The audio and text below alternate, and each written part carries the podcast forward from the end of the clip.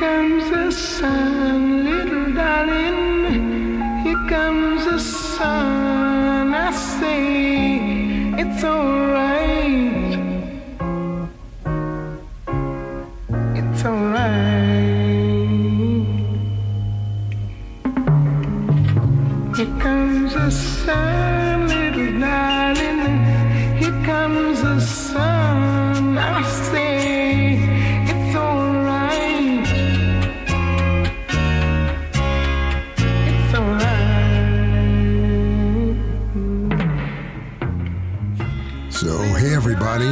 Eric Mann. You're on Voices from the Front Lines, your national movement building show. I'm in studio with Channing Martinez, and we have two segments today for the show that we think you'll like. The first is uh, my effort to deconstruct the film Green Book, which I now call Black Green Book in the new book because I'm working on a new screenplay.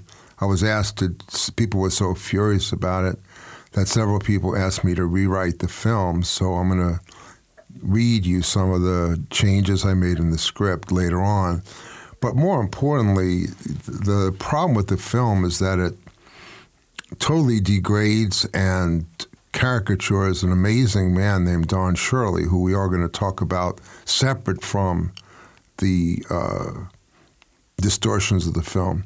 The second part of the show is we'll be on with Frank Dorrel, who does Addicted to War, to honor our dear fallen comrade Blase Bonpane, who died yesterday. Uh, I think everybody here knows who he is. Just an amazing Office of the Americas. He's on KPF, been KPFK forever, and one of the leading, uh, both spiritual, religious, and political anti-imperialists in in the world, and an amazing person with an amazing body of work. This will there'll be many efforts to honor him, but I wanted to make sure that uh, Channing and I were able to also, and I wanted to thank KPFK for doing such a great party we had for Blase on his ni- on his 90th birthday, or to honor his 90th birthday. And thank God, as they say, we all saw him alive and well and being himself, and that was only a few months ago. So that'll be part two, and we'll be on, as I said, with Frank Dorrel. So part one is let me explain first of all, for those of you who have not seen the film, the uh, the short story is that a white driver named Tony the Lip gets a job driving a black man, Don Shirley, who's an accomplished musician, and they go through the South. And it's allegedly a buddy film about racial equality. I assume most of you have seen it. I won't do any more plot. I'll just go through three parts. Part one is the anger of the black family and black critics about the film, and that'll explain a lot. Part two is going to be a biography of Don Shirley. I'll simply read it. I've done a lot of work on condensing an amazing human being. Uh, and part three is going to be my uh, first draft at the uh, alternate screenplay. And do we have a couple of his uh, songs to sing to play as well? Yes, we do. Okay, great. So um, we're going to end with some of his own music. So there's a lot of show, and uh, but with Blase just dying yesterday, we wanted to make sure we also could at least begin the tribute to him. So let, let's go. Let's start with the first. So it said here on August 28th, August 2018, Edward Shirley III sat in disbelief as he watched the screening of Peter Farrelly's new movie Green Book, a simplistic racial harmony story set in the Jim Crow South. It was rather jarring, Edward shared with Shadow and Act. Shadow and Act is a book that was written by Ralph Ellison, and now it's a, a website of black film and, and literary criticism. Very good, you should go on it. And Brooke Obie is the person, the columnist whose work I'm also quoting. So, in his first experience in seeing this on screen portrayal of his uncle as a black man who is estranged from his family, estranged from the black community, and seemingly embarrassed by blackness, That's in itself amazing. Just listen to what that says. Never mind that Dr. Shirley was active in the civil rights movement, friends with Dr. King, present for the March on Selma, none of which is in the film, and close friends with black musicians from Nina Simone to Duke Ellington and Sarah Vaughan. Dr. Shirley was also much part of his family's lives. Note that in the film, he's always portrayed alone alone in his apartment except with an Indian servant, and then alone in the back seat of the car with no real relationship to black people throughout the film. That's me speaking. To see him portrayed otherwise, that was very hurtful, Edwin said. That's just 100% wrong. Dr. Shirley's last living brother, Dr. Maurice Shirley, 82, was furious when he heard of the depiction of his brother in the film, had much harder, harsher criticism of it, calling it a symphony of lies. So that's when every time you hear Green Book, just say a symphony of lies. As one example, Maurice mentions the moment in the film where Ali's character says he has a brother but didn't know his whereabouts, as they hadn't been in contact for some time. Now, how could a white author, this is me now, write a script about a man and saying he didn't know where his brother was and it was strange when he had three brothers and they were on very good terms. Dr. Shirley's last living brother, uh, I'm sorry, at that point in 1962, when the events of the film supposedly take place, he had three living brothers with whom he was always in contact, Maurice said, speaking of himself and his and his and Dr. Shirley's other two brothers, Dr. Edwin Shirley and Dr. Calvin Hilton Shirley, Eric speaking, who are also doctors of medicine. One of the things Donald used to remind me in his later years was he literally raised me, Maurice said. Their mother died when Donald was nine years old, and Maurice was just two days old. So Donald, the closest brother of age to Maurice, took care of him growing up and remained close to him until Dr. Shirley's death. There wasn't a month where I didn't have a phone call conversation with Donald, said. So here's a man who raised his, his brother because his mother died when he was nine and the boy was born when he was nine.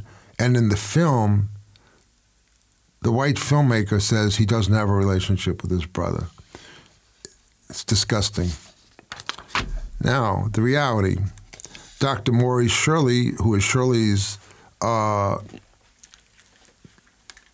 I'm sorry, let's see this. He has another one. Uh, oh no, this is important. He says he refuses to see the film. It's full of lies. He said he also said, unlike in the film, he was not estranged from his family, the black community. He said Dr. Shirley had definitely eaten fried chicken before, before meeting Tony Lip. We'll get to the fried chicken scene soon. Now they also got a call from a Carol Shirley Kimball. She said, I'm the niece of Don Shirley, supposedly the subject in the movie Green Book.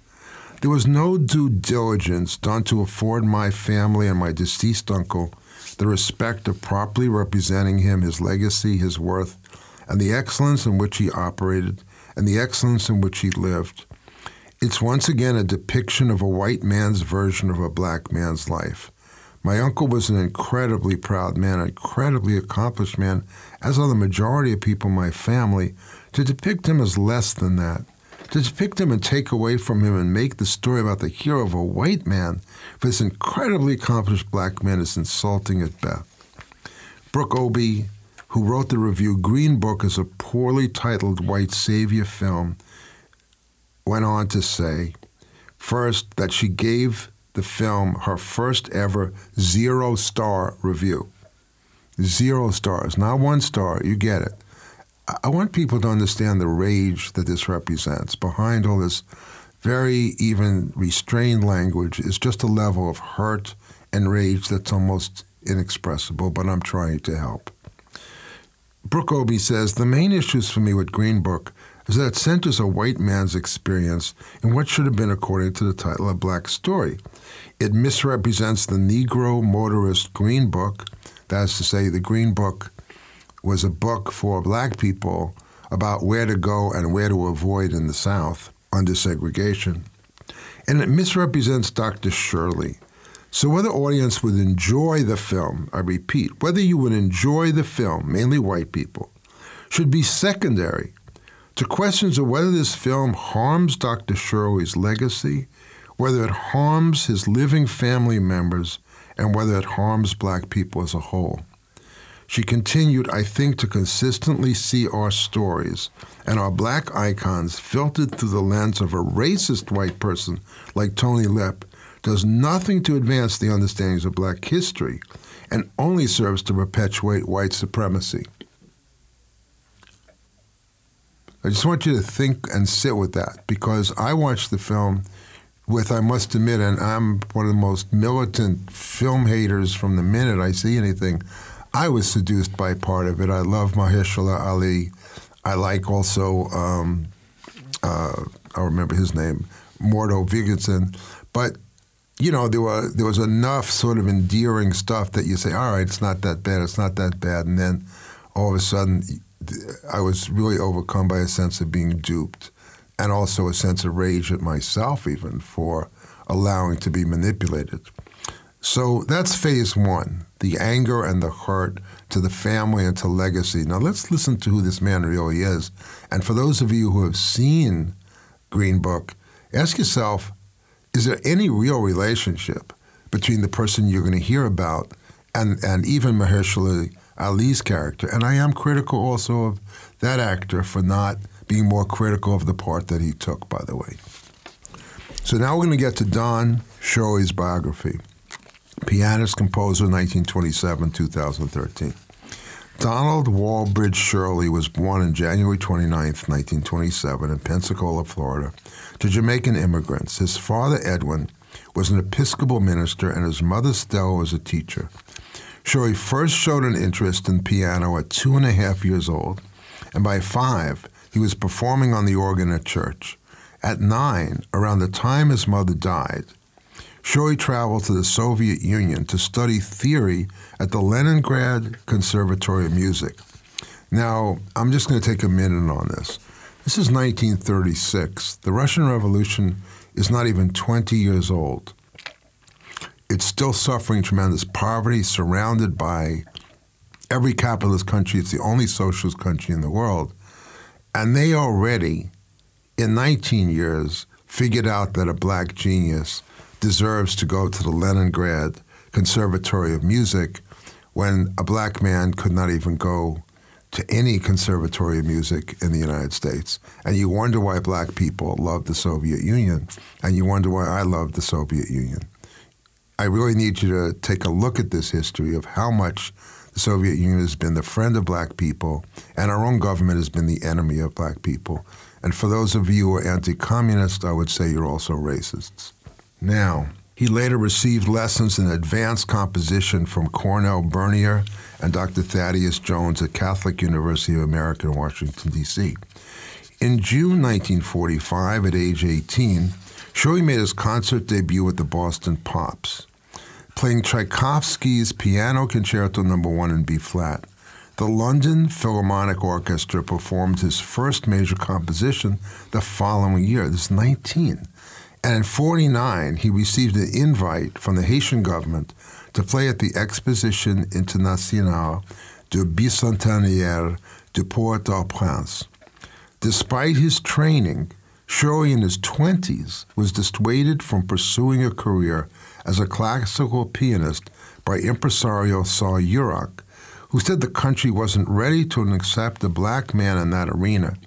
Shirley subsequently developed his own genre, melding his influence in blues, spiritual, show tunes, and popular music to deliver compositions that were both familiar and original to audiences. His imagination and deft touch drew praise from musical luminaries like Igor Stravinsky, who cited Shirley's virtuoso as worthy of the gods, and Duke Ellington, who said he would give up his bench at the piano to let Shirley take the reins. Now, in Green Book, you know that Don Shirley must be somebody. He lives up, you see him living up on top of uh, Carnegie Hall, with obviously an enormous apartment. He's obviously wealthy. Uh, he's obviously accomplished, but how come the film made no effort to explain the full extent of who he was? Because you get a sense that, yeah, I guess he's a pretty good piano player. No, he's a virtuoso. He's famous. He's played with the Boston Pops. There was nothing preventing that being put in the script. unless you were a white racist who wanted to denigrate this man to build up, of all things, your uncle Tony the Lip, your, your father, of all things. So there's a there's a maliciousness to the degradation of Don Shirley to, in some way, uh, restrict the full racism of Tony the Lip in the film, make it like a kind of cute racism, as if there can be such a thing. Starting with tonal expressions in 1955, Shirley began recording his unique versions of popular favorites like Blue Moon, Lullaby of Birdland, and Love for Sale. He soon embarked on a long-time collaboration with bassist Ken Fricker and cellist Juri Taht, who frequently joined him in the studio and on stage as the Don Shirley Trio. And I found this quote from some other New York Times. I wanted to bring this in because it's very important. It says, This is Shirley speaking. I introduced the contrapuntal aspect of music into popular music. This is something that no jazz musician could do or ever thought of doing, he once told the New York Times. So I'm interested in knowing more about essentially contrapuntal, obviously counterpoint. I don't understand the musical theory, but the point is he had a musical theory and he was trained in musical theory. The trio enjoyed a highlight with their self titled 1961 album, which included the top 40 hit Waterboy. Is Waterboy one of the ones that we have? Yes. Okay, Ricky, could we play Waterboy after as soon as I finish the biography? But before I go into my screenplay, we'll play Waterboy. Okay, thank you. Thanks, Channing. Um, and continue recording together through 1972's The Don Shirley Point of View. Also in 1955, Shirley made his Carnegie Hall debut with Ellington in the Symphony of the Air Orchestra.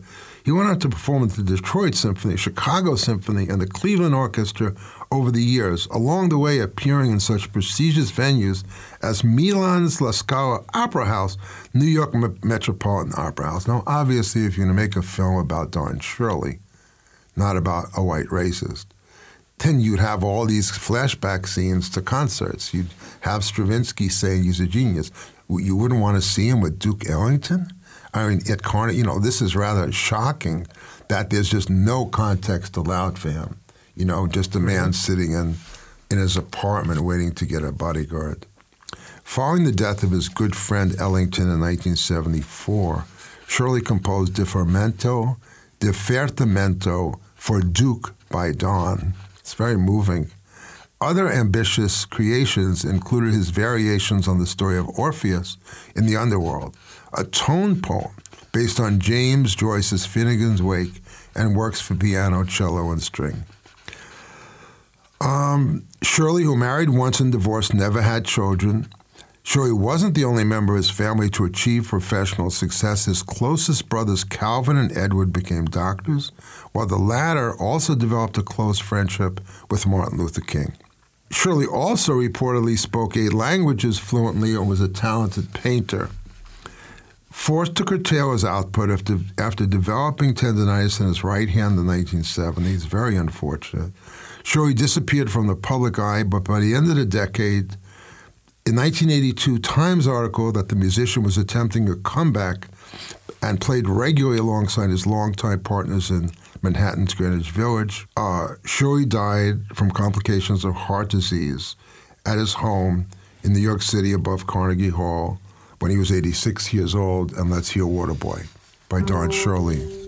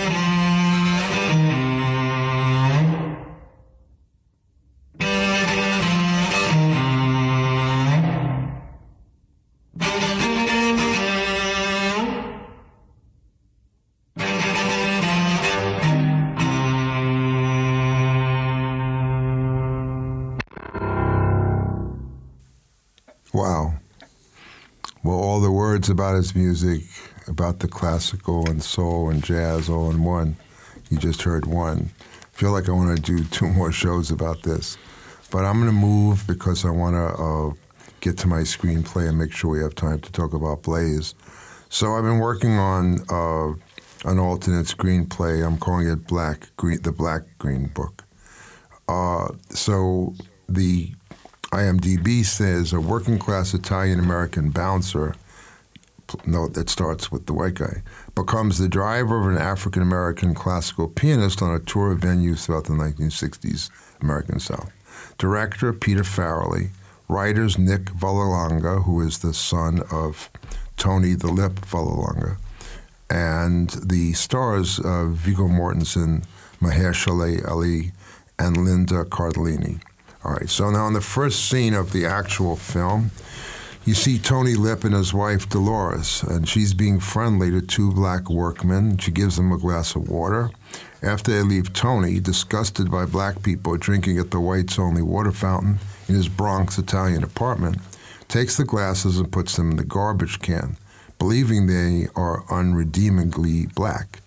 Dolores looks in the garbage, sees the two glasses, puts them back in the sink, giving Tony a critical glance as, Oh, my sweet, misguided, racist husband. So, in the rewrite in my screenplay, it goes as follows Dolores is wearing a White Folks for Black Liberation t shirt.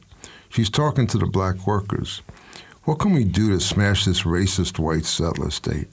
The first black man says, Well, the first thing is get out of this racist household, this racist marriage. These folks are gangsters and they might as well be a Friends of the Klan in the North chapter. Second brother says, Join a women's liberation group, get a divorce, join the movement. After they leave, she discovers the glasses. She goes to Tony. She smashes the glasses on the floor and says, Tony, you racist pig, pick up the broken glass, then look in a broken mirror to see a distorted white self image. I'm leaving you until you go to RA. That's Racist Anonymous. I still love you, but you have to change and switch sides in the Civil War. Now, I have an idea. Why don't you quit the COPA, go to work for a black man, be humble, drive the damn car, wash his clothes, then go out as a sharecropper and see what it's like to live under Jim Crow? Tony says, Hey, honey, you are so right. Do you know of any famous black pianists who want to go to the South and need that white driver and a bodyguard to protect them from racist mobs? She says, Honey, do I look like Craigslist? Go on the Strategy Center website, thestrategycenter.org. Take some initiative and you figure it out. I'll wait for you. But don't go home for a long time, like a 12 months, which is the real time he spent with Don Shirley, not the two months. All right, so in scene two, in the original, Tony meets Don Shirley. He's elegant. He does ask Tony to be his driver. I need to go back to re-see the scene as I remember it. It wasn't bad, but given the film, I'd probably be more critical, and I'm not signing off on the original. But in my rewrite, uh, he meets Don. Uh, he meets Don Shirley, and Shirley says, "Tony, have you ever studied Chopin and Bach?" Tony says, You mean Chopin Vodka and Bert Bacharach? He says, No, Tony, Wolfgang Amadeus Mozart and Johann Sebastian Bach. Tony, oh my God, my racism has prevented me from becoming a fully developed human being. How could I have been so blind? Will you teach me, oh master? Don Shirley, of course, comrade. When I was studying at the Leningrad Conservatory of Music in the Soviet Union when I was nine in 1936, I learned what I had already experienced in the racist U.S. that black people in the U.S. are an oppressed nation with the right of self determination. There I met Harry Haywood, a black communist who had just finished on the Comintern thesis on the Afro American national question. I also met the great Paul Robeson, the most gifted revolutionary artist of all time. They encouraged me to build my craft, to excel both technically and politically. At the same time, Mao Zedong encouraged me to be red and expert. Today, as we travel through the South, I want to support the civil rights movement, to play at historically black colleges and universities, and to raise the political and cultural awareness of my people. Tony, count me in, comrade. Oh, I'm learning so much. I can't wait write to this my wife, but oh yeah, I forgot I can't write. Dr. Shirley, you see, Tony, the racism of the white settler state has allowed you to feel good about your ignorance. Your participation in its genocidal policies has implicated you in its fundamental inhumanity. Ironically, if you decide to devote your life to the Black and Third World Revolution, you will find your own humanity, your own voice, and yes, your own voice and your own literacy. Now, the next scene is in the car. In the original, Tony takes them to Kentucky Fried Chicken. Uh, Shirley initially resists, but after Tony pushes at him on the back seat, Shirley tries it and is hooked by its greasy goodness. When he asks, What do I do with the bones? Tony shows him how to throw them onto the highway to litter the environment. Shirley says, Thank you, white man, for helping me overcome my societally constructed inhibitions. This is the first time I've ever eaten fried chicken. You sure have a good sense of rhythm. Thank you for helping me loosen up. Now, in the rewrite, the scene is as follows Tony says, Hey, let's stop at KFC to get a big bucky of greasy type. Don Shirley says, Tony, this is a comedy tragedy of racist errors. At first, Kentucky Colonel is a symbol of the plantation. Now, think about it, Tony. Who would want to look like that fat cracker with a good humor man's outfit on, pale white skin, big belly, all white outfit? Let me tell you a secret. Black folks dreamed up the Colonel's secret recipe to kill white folks. You know, it's very dangerous to kill white folks directly. So we figured if we put some appetite enhancers and put a big white cracker on the label, the white folks will go to Colonel Sanders, eat that greasy as hell chicken with their cardboard mashed potatoes and heart attack and gravy. We hope they drop dead on the spot. If not, we figure over the years, if the heart attack don't get them, the stroke from high blood pressure will. Now, we do feel bad that some black folks also eat there, but with a picture of the cracker on the window, we figured would scare them all off. The least they could all do is go to Popeyes. But Dr. Shirley continues. So, Tony, go read the Green Book. Let's go to Kunta Kinte's Chicken Shack. There, the chicken is beautifully done, crisp and juicy, not with those plastic potatoes, but wonderful greens, mac and cheese, spicy, spicy green beans, and cornbread. And no, we will eat at a table with utensils, wipe our hands, carefully put away our plates, thank the owners, leave a generous tip, and move on. Look at you, Tony. The white settler state has made you obese, wolfing down your food, with no manners or civility. There's nothing attractive about being a slob, Tony. Tony goes, Wow, this is like going to college. Thank you, old great black teacher, for civilizing me. I can't wait to write to Dolores. Oh, I forgot I still can't write. Scene three. In the film, disgustingly, it's asserted with no possible proof that Don Shirley was arrested for homosexual activity. In the Gross book, it shows a scene with Don Shirley naked in a cell with a white man, ostensibly his lover or pickup at the time. The scene is sick in so many levels. First, there is no proof that this ever happened, just as a little proof throughout the film. The filmmakers chose to degrade Shirley, making his alleged homosexuality criminal, assuming he would choose a white gay man, and asserting his sexual identity when it was known that while it was assumed he was gay in his later years by many of his friends, he never chose to openly identify that way. It's disgraceful that a filmmaker, making a film, of course, about his brother, not a black man, would take the artistic license to create a scene so degrading of course, with Tony the Lip coming in, first to bail him out, then to bribe the police in one of his alleged great talking scams to get them to buy a suit that Don Shirley was denied. And why were a black man and a white man in the same cell in the segregated South? That wouldn't be logical. So then Tony gets to say, hey, don't worry about it. At the Copa, I've seen everything, ostensibly a progressive view of gay rights from a neo mafioso. In my film, there is no rewrite. There is no such scene whatsoever. And there should never have been a theme, a scene like that in Green Book.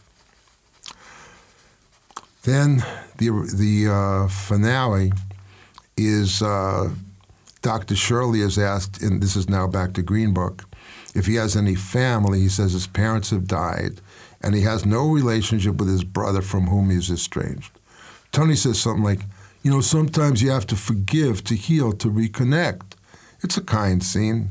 In the last scene of the film, Dr. Shirley goes back to his spacious loft on top of Carnegie Hall alone. Tony goes back to his racist family to celebrate Christmas. Then in the film, there's a knock on the door. There is a lonely Dr. Shirley with a bottle of wine in hand, asking if he was welcome. There's a pause, and then in a moment of white Christian charity, the family says, Of course, hey, let's get this man a plate. And we're all relieved. And Dolores hugs Dr. Shirley and says, Thank you for helping Tony write those beautiful letters. In the film, she's a kind, decent white person, and the hug at the end did make me cry, as it was supposed to. After which, of course, I got angry and was duped again. So here's my rewrite. Tony came home to see Dolores at Christmas. He's humbled and more at peace. He says, You know, I have to reconstruct my life. I don't want to go back to the Copa where I regress and degenerate. I want to volunteer at a homeless shelter and join the NAACP. Dolores says, That's great, honey. But check out Core and SNCC. They're a lot more militant and they need your help. Then Tony says, You know, honey, uh, now I have my first class, first black teacher, I think I got to keep going. Maybe I can be a white friend of a white wife who's in white folks for black liberation. He tells the rest of the family, I'm so happy to be home, and he puts on a Paul Robeson record. At which point they make a racist response. He says, Hey, all of you, get out of here. I didn't want to be at a Klan meeting. I could go back down south. This is New York. If you don't love Paul Robeson, go have your own Christmas party and play Christmas music in German. Dolores hugs Tony and says, Tony, you've come such a long way. Let's enjoy the music, go to bed, and read The Origins of the Family Property, Private Property in the State by Frederick Engels. They kiss as the music of Robeson is turned up. Then in the final scene, Dr. Shirley goes to meet his brothers, his younger brother Maurice Shirley, who he helped to raise, and his other two brothers, Dr. Edward Shirley and Dr. Calvin Hilton Shirley. Hello, brother, they welcome him. Maurice says, So glad to see you, Don. You know, I thank you every day for taking care of me when mom died. Turning to Edwin, Calvin, and back to Don, he says, How did I end up with three brothers and all of them are doctors? They laugh and embrace. Cut to the end.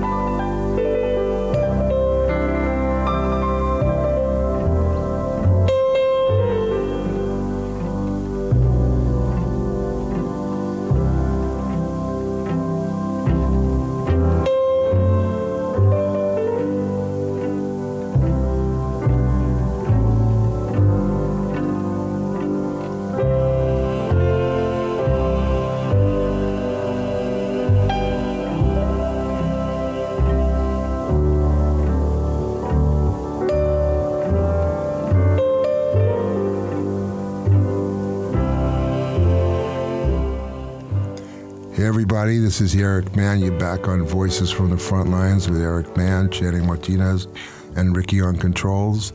And we're now here with uh, Frank Dorrel. Uh, he's uh, a great uh, everything. We get his uh, Addicted to War emails pretty much every day. And it's one of the ones I always read because he's, he's also worked with S. Brian Wilson he's just a tremendous peace activist, but today he's also a very close friend of our close friend, and seems like everybody's close friend, Blase Bonpane. Frank, thanks for being on Voices from the Front Lines. Hi, Eric. Thanks so much for having me. And Blase Bonpane Presente. Presente, absolutely. Uh, how are you feeling, and what are you thinking? Well, Blase was such a great person in every way, Eric, and I know probably everybody listening knows that. They don't need to hear me say it, but it was so true. He wasn't just a great activist and a great truth teller beyond you know, KPFK all these years, you know, putting the truth out there to us. He was also, oh, and I know you knew him, a wonderful, kind, loving man who loved people and loved his family, and just, just, uh, you know, as my friend Patricia Todd said, who went to Peru with Blase when they visited Amy, um, Lori Berenson in prison Oh, years yeah. ago with Amy Goodman. She said at, at lunch uh, a few months ago, "Blase is our own Howard Zinn." I said, "Yes, Hmm. you, you know, it's, it's that's who Blase was, is, and he's will live in the heart of so many people."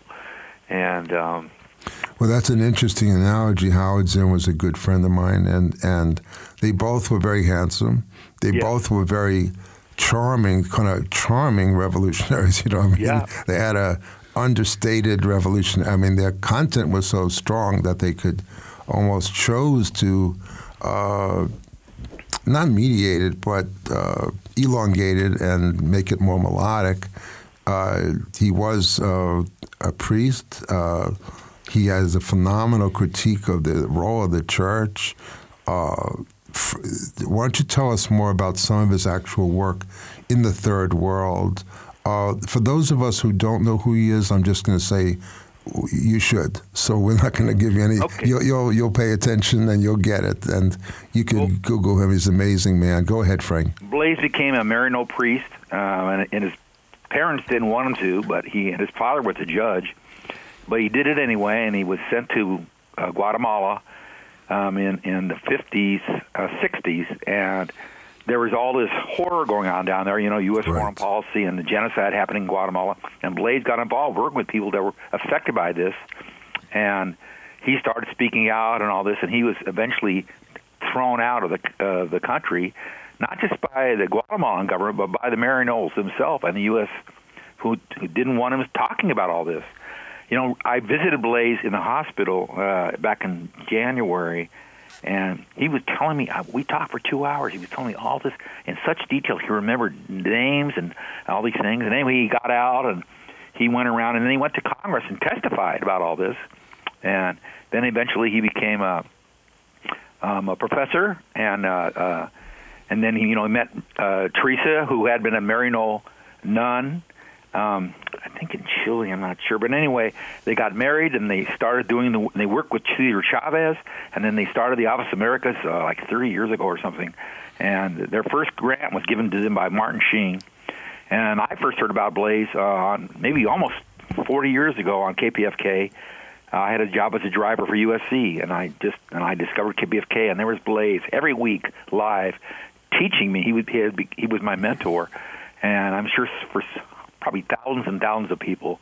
And Blase really laid it out there about what our country does, and um, you know, just uh, you were at the uh, party we had for him, and uh, KPFK put on for him in November. It was great. All the people, all the great things everybody was saying about him, and and so he'll live forever in our in our with our in our memory and what he's taught us, and and with the group, the Office of Americas, and anyway, you know. Yeah, that's a good beginning. Like a brother, like a father, and he was my mentor, and for so many, he, and so many of the people, uh, Eric, I met in the movement. I met through Blase and Teresa.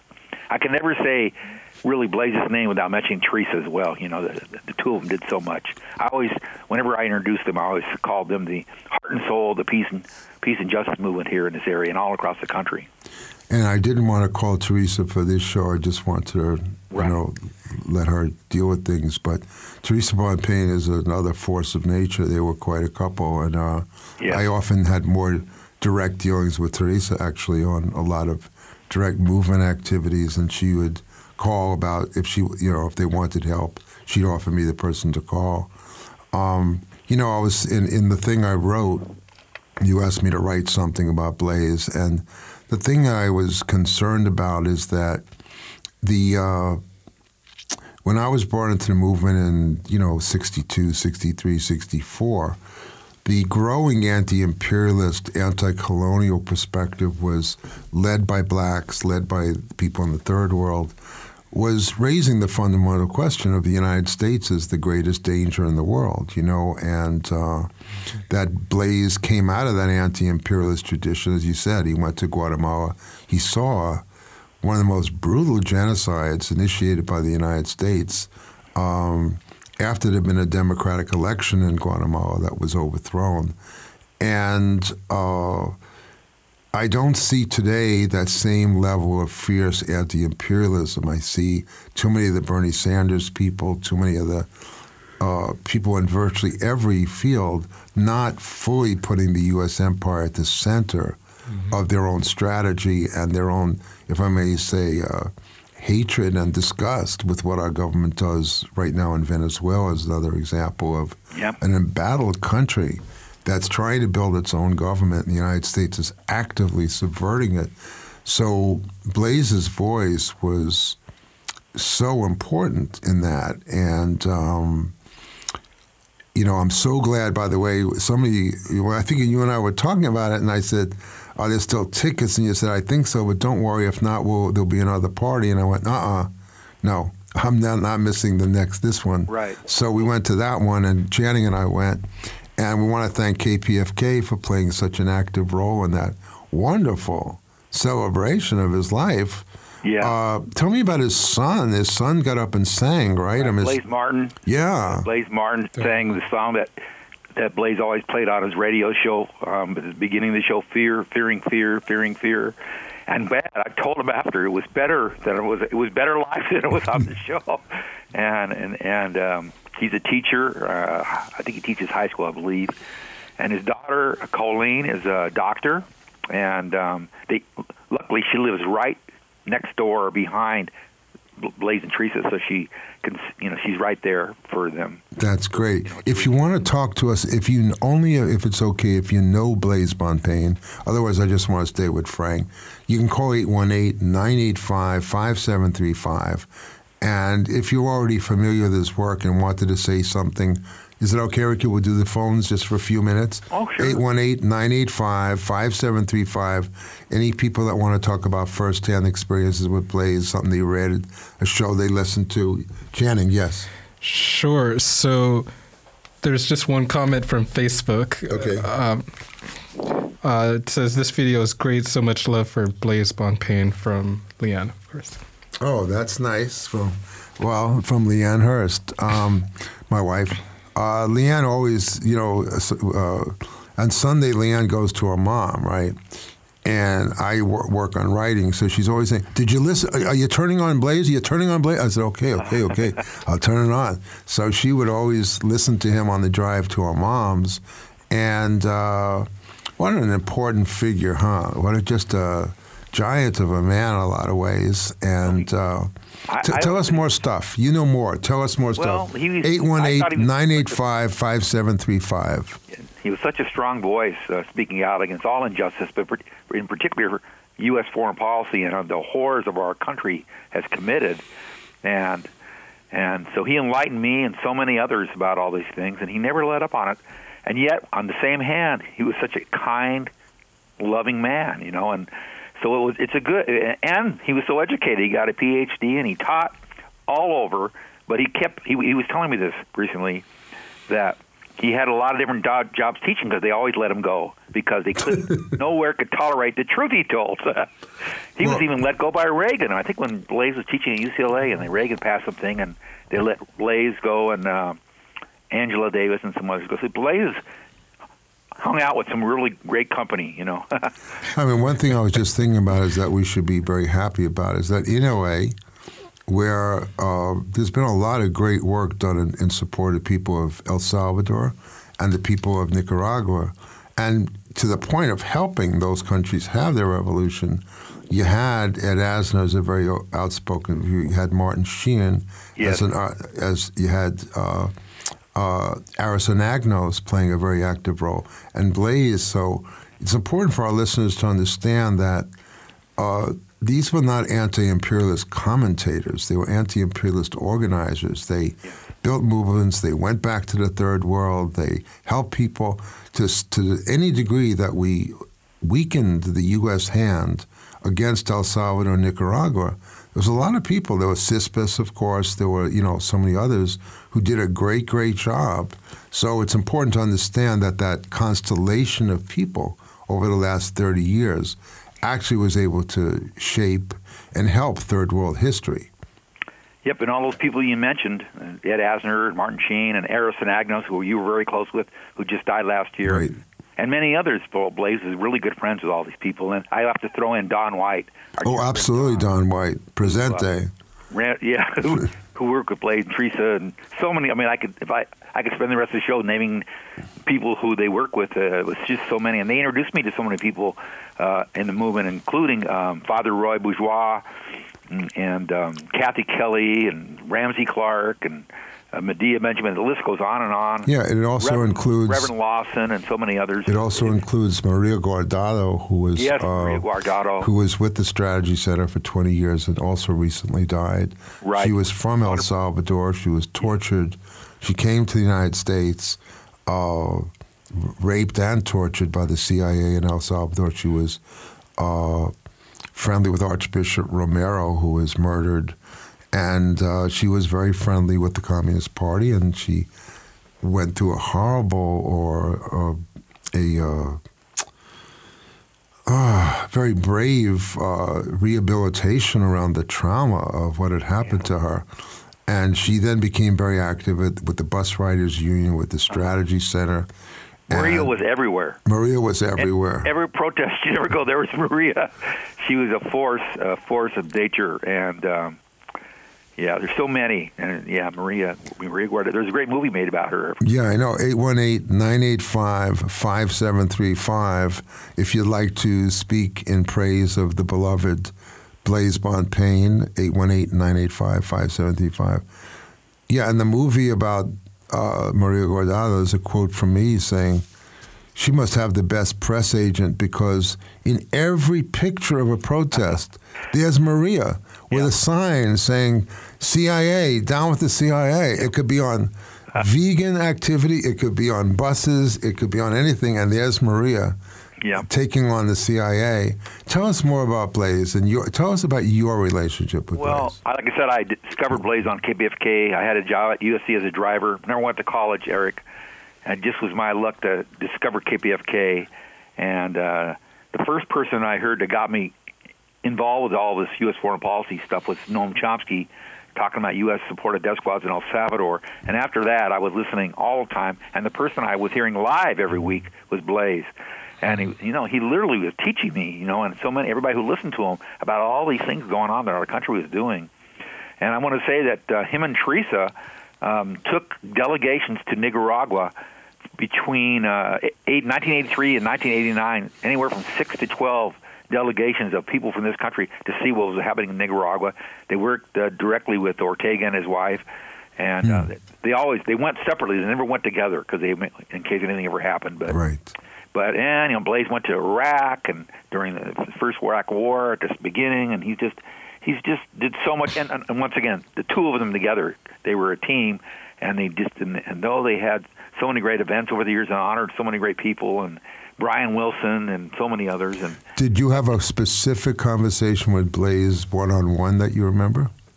Well, this yes, of all the times I spent with him and all the talks I've had with him, when I went in early January, he was at the Kaiser Hospital, and I went on a Saturday night, and Teresa was there, and then she left, and so it was just me and Blase, and we talked for two hours, and I was just amazed because he was I was asking him more information about what happened in Guatemala and the whole deal, and he was telling me all these things. I couldn't even repeat them now, but uh, what happened to him there, and he was naming names, and and then he told me all what happened to him after when they forced him out, and he they sent him to Hawaii, the Maryknolls, and they wouldn't let him speak, and he decided, oh, I'm not going to do this anymore, you know, and he and he went and spoke at Congress, and he spoke all over the country, and he's just he's just a force for truth. Blase has always been, and but the other thing, and at the maybe you remember this at the party we had for Blase, uh, KPFK put on for Blase in November, um, and his birthday is is April 24th. Right. He, he would have been 90.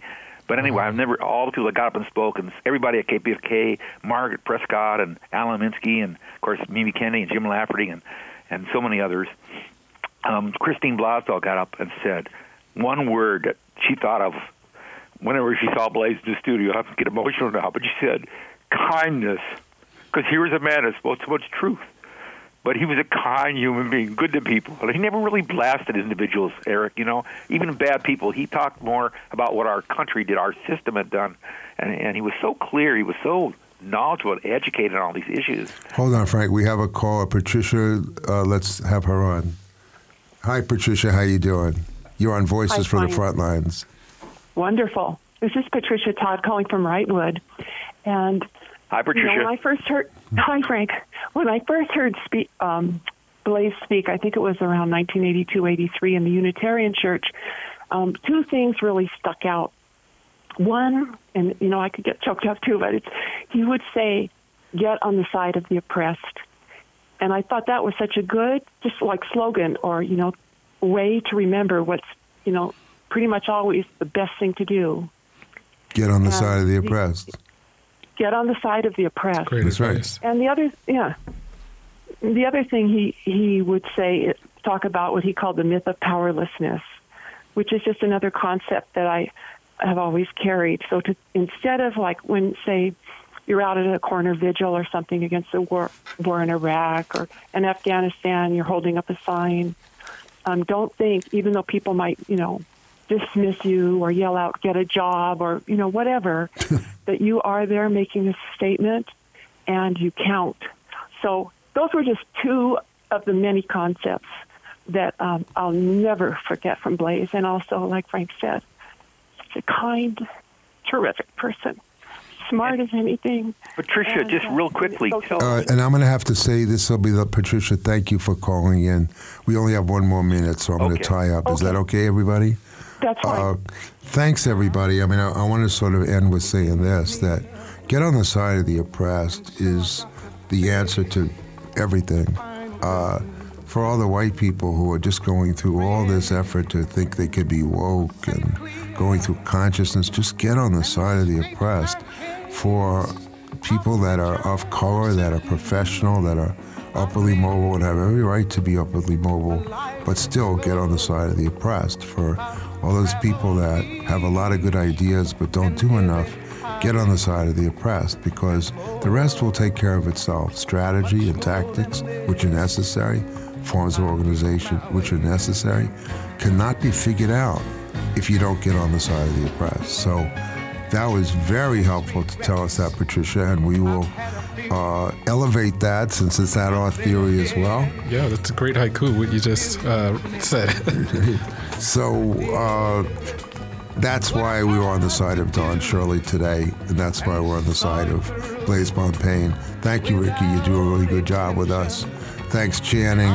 Uh, I'm so happy to have gone on the journey to get to know Don Shirley because the main thing I felt about the film is uh, who is this man? There's nothing in this film that's going to let me understand, but I know there's a greatness in there somewhere, and I spent a, a lot of time trying to learn about it. Thanks so much for being on Voices from the Front Lines. We'll see you next Tuesday.